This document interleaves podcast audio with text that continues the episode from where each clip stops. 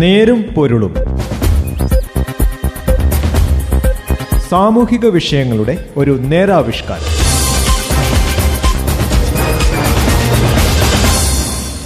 നമസ്കാരം. നേരും പൊരുളിന്റെ പുതിയൊരു അധ്യായത്തിലേക്ക് സ്വാഗതം. ഇന്ന് ഈ പരിപാടിയിൽ ഞാൻ ജോസഫ് പള്ളത്ത്. കഴിഞ്ഞ ഏഴു മാസമായി കോവിഡ് മഹാമാരിക്കെതിരെയുള്ള പോരാട്ടത്തിലാണല്ലോ നമ്മുടെ രാജ്യം. രോഗവ്യാപനത്തിന്റെ തീവ്രത കുറയ്ക്കുക അല്ലെങ്കിൽ രോഗപ്പകർച്ച തടയുക എന്നതാണ് പ്രഖ്യാപിത ലക്ഷ്യം. ചുരുക്കത്തിൽ ഇന്ത്യയെ കോവിഡ് മുക്തമാക്കുക എന്നത് തന്നെ. ഇതിനായി മികച്ച പരിശ്രമങ്ങളാണ് നടത്തുന്നതെങ്കിലും പുരോഗതി തൃപ്തികരമല്ല. നേരുംപൊരുളിന്റെ ഈ അധ്യായം ഇതിലേക്കാണ്. ഇന്ത്യയുടെ സുഹൃത്തായി കണക്കാക്കപ്പെടുന്ന അമേരിക്കൻ പ്രസിഡന്റ് ഡൊണാൾഡ് ട്രംപ് പോലും ചൈനയ്ക്കും റഷ്യയ്ക്കുമൊപ്പം ഇന്ത്യയെയും വിമർശിച്ചു. തെരഞ്ഞെടുപ്പ് പ്രചരണത്തിന്റെ ഭാഗമായി അടുത്തിടെ നടന്ന പ്രസിഡൻഷ്യൽ ഡിബേറ്റിലായിരുന്നു വിമർശനം. ചൈന റഷ്യ ഇന്ത്യ എന്നിവയുടെ തെറ്റായ സ്ഥിതിവിവരക്കണക്കുകളും അദ്ദേഹം പരാമർശിച്ചു. നിങ്ങൾ നിശ്ചിത എണ്ണത്തെക്കുറിച്ച് പറയുമ്പോൾ ഇന്ത്യയിൽ എത്ര പേർ മരിച്ചുവെന്ന് നിങ്ങൾക്കറിയില്ല. അവർ നിങ്ങൾക്ക് ശരിയായ മരണസംഖ്യ നൽകുന്നില്ല. അദ്ദേഹമാകട്ടെ സ്വന്തം രാജ്യത്ത് പകർച്ചവ്യാധി കൈകാര്യം ചെയ്യുന്നതിനെക്കുറിച്ചുള്ള ചോദ്യങ്ങൾക്ക് പലപ്പോഴും വ്യക്തമായ ഉത്തരങ്ങളും വിശദാംശങ്ങളും നൽകാതെ ഒഴിഞ്ഞുമാറുകയാണ് ചെയ്യുന്നത്. എന്നാൽ പലരും കരുതുന്നതുപോലെ കോവിഡ് പത്തൊൻപതിനെ ഇന്ത്യ ഫലപ്രദമായി കൈകാര്യം ചെയ്തിട്ടില്ലെന്നത് ശരിയാണോ എന്ന് ചിന്തിക്കേണ്ടി വരും. ഇന്ത്യയിൽ ഫലപ്രദമായ നടപടികൾ സ്വീകരിച്ചിരുന്നെങ്കിൽ ചില മരണങ്ങളെങ്കിലും ഒഴിവാക്കാൻ കഴിയുമായിരുന്നുവെന്നാണ് പല പ്രതിപക്ഷ പാർട്ടികളും കുറ്റപ്പെടുത്തിയത്. പ്രാഥമിക ഘട്ടത്തിൽ മാരകമായ വൈറസിന്റെ ഭയാനകമായ കടന്നുവരവ് തടയുന്നതിന് അധികൃതർ ഉണർന്നു പ്രവർത്തിച്ചില്ല എന്നതാണ് വസ്തുത. നടപടികൾ ആരംഭിച്ചപ്പോഴേക്കും രാജ്യത്തിന് വിലയേറിയ നിരവധി ദിവസങ്ങൾ നഷ്ടപ്പെട്ടു. മറ്റൊരു വിധത്തിൽ പറഞ്ഞാൽ രോഗം പടരുന്നത് തടയുന്നതിനുള്ള പ്രവർത്തനങ്ങൾ തുടങ്ങിയത് ഏതാനും ആഴ്ചകൾ വൈകിയാണ്. കേരളത്തിന്റെ കാര്യത്തിലുള്ള സ്ഥിതി വ്യത്യസ്തമായിരുന്നു. സംസ്ഥാനം ദ്രുതഗതിയിൽ പ്രവർത്തിച്ചു. ചില വിദേശ രാജ്യങ്ങൾ പോലും സംസ്ഥാന സർക്കാരിനെ പ്രശംസിച്ചു. എന്നാൽ പിന്നീട് അമിത ആത്മവിശ്വാസം ഉൾപ്പെടെ പല കാരണങ്ങൾ അലംഭാവം ഉണ്ടായതിനെ തുടർന്ന് പ്രതിരോധ പ്രവർത്തനങ്ങൾ വഴുതിപ്പോയി. ഇതിന് നിരവധി കാരണങ്ങളുണ്ട്. ആദ്യ ദിവസങ്ങളിൽ വേണ്ടത്ര പരിശോധന നടത്തിയില്ല. രോഗവ്യാപനം ചെറുക്കുന്നതിനുള്ള തന്ത്രങ്ങളിലും മരുന്നുകളുടെ ലഭ്യതയിലും വ്യക്തതയുണ്ടായിരുന്നില്ല.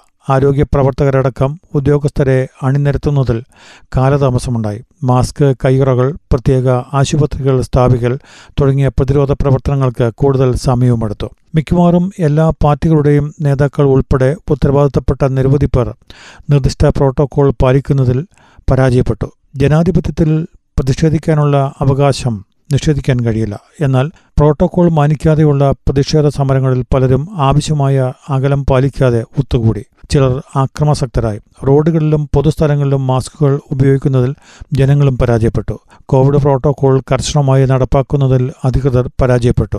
ലളിതമായി പറഞ്ഞാൽ വൈറസ് വ്യാപനത്തിന് എല്ലാവരും സംഭാവന നൽകി. കോവിഡിന് മരുന്നില്ല എന്നതുകൂടി ഓർക്കണം. ലോകത്തെ മിക്കവാറും എല്ലാ വീടുകളിലേക്കും വൈറസ് എത്തിത്തുടങ്ങുമ്പോഴും ലോകാരോഗ്യ സംഘടനയ്ക്ക് പോലും ഈ സാഹചര്യത്തെ എങ്ങനെ നേരിടണം എന്നതിനെക്കുറിച്ച് ഒരു സൂചനയും നൽകാനാവുന്നില്ല. ശരീരത്തിന്റെ പ്രതിരോധം വർദ്ധിപ്പിക്കുക എന്നതാണ് രോഗത്തിന്റെ വ്യാപനം തടയുന്നുള്ള ഏക മാർഗം. നാം ഇന്ന് രാജ്യത്ത് ഭയാനകമായ ഒരു സാഹചര്യത്തെയാണ് അഭിമുഖീകരിക്കുന്നത്. കടകളിലും മറ്റു പൊതുസ്ഥലങ്ങളിലും ആളകലം പാലിക്കുന്നില്ല. മറ്റു പല സ്ഥലങ്ങളിലും പ്രോട്ടോകോൾ ലംഘിക്കപ്പെടുന്നു. സമ്പദ് വ്യവസ്ഥയുടെ മാന്യം അതിന്റെതായ പ്രശ്നങ്ങൾ സൃഷ്ടിക്കുന്നു. പഞ്ചായത്ത് തെരഞ്ഞെടുപ്പിലും ഏതാനും സംസ്ഥാന നിയമസഭാ തെരഞ്ഞെടുപ്പുകളിലും വെർച്വൽ പ്രചരണം കർശനമായി നടപ്പാക്കാത്തത് ഇനിയും രോഗവ്യാപനം വർദ്ധിപ്പിക്കുമെന്ന ഭീഷണി ഉയർത്തുന്നു. യുദ്ധകാലാടിസ്ഥാനത്തിൽ നടപടിയെടുക്കേണ്ട സാഹചര്യമാണ് സംജാതമായിരിക്കുന്നത്. അധികാരികളെ കുറ്റപ്പെടുത്തുന്നതിൽ അർത്ഥമില്ല. നാം പലതും മറന്നു ക്ഷമിച്ചും നിശ്ചയദാർഢ്യത്തോടെ വൈറസിനെ ഒറ്റക്കെട്ടായി നേരിടുകയാണ് വേണ്ടത്.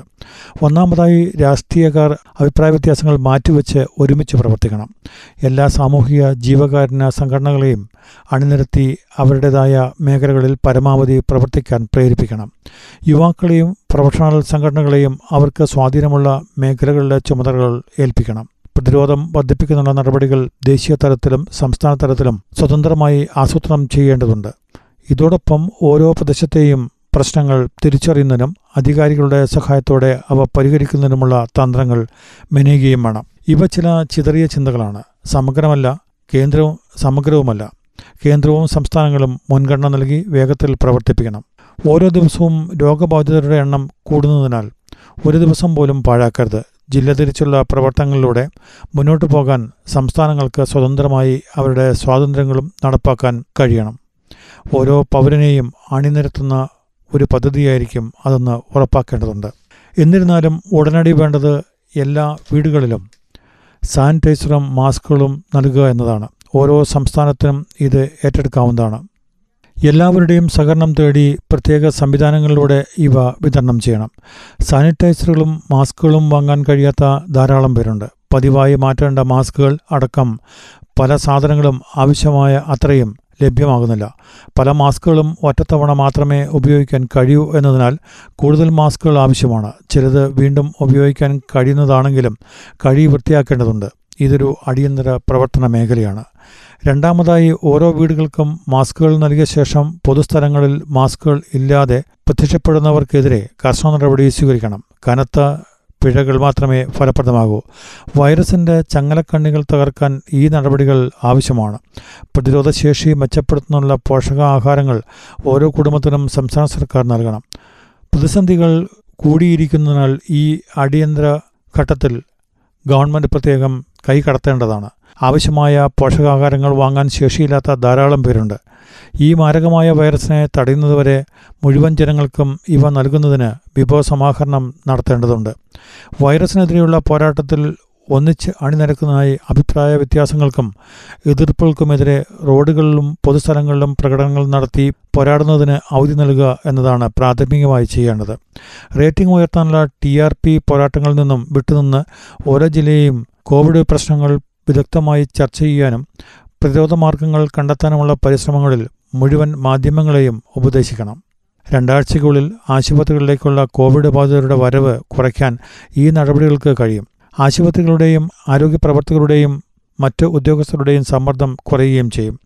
എല്ലാറ്റിനുമുപരി എല്ലാവരും കോവിഡിനൊപ്പം ജീവിക്കാൻ പഠിക്കണം. ഫലപ്രദമായ മരുന്ന് കണ്ടെത്തുന്നതുവരെ ജനങ്ങൾ അച്ചടക്കത്തോടെ ജീവിക്കണം. സ്ഥിതി അപകടകരമാണ്.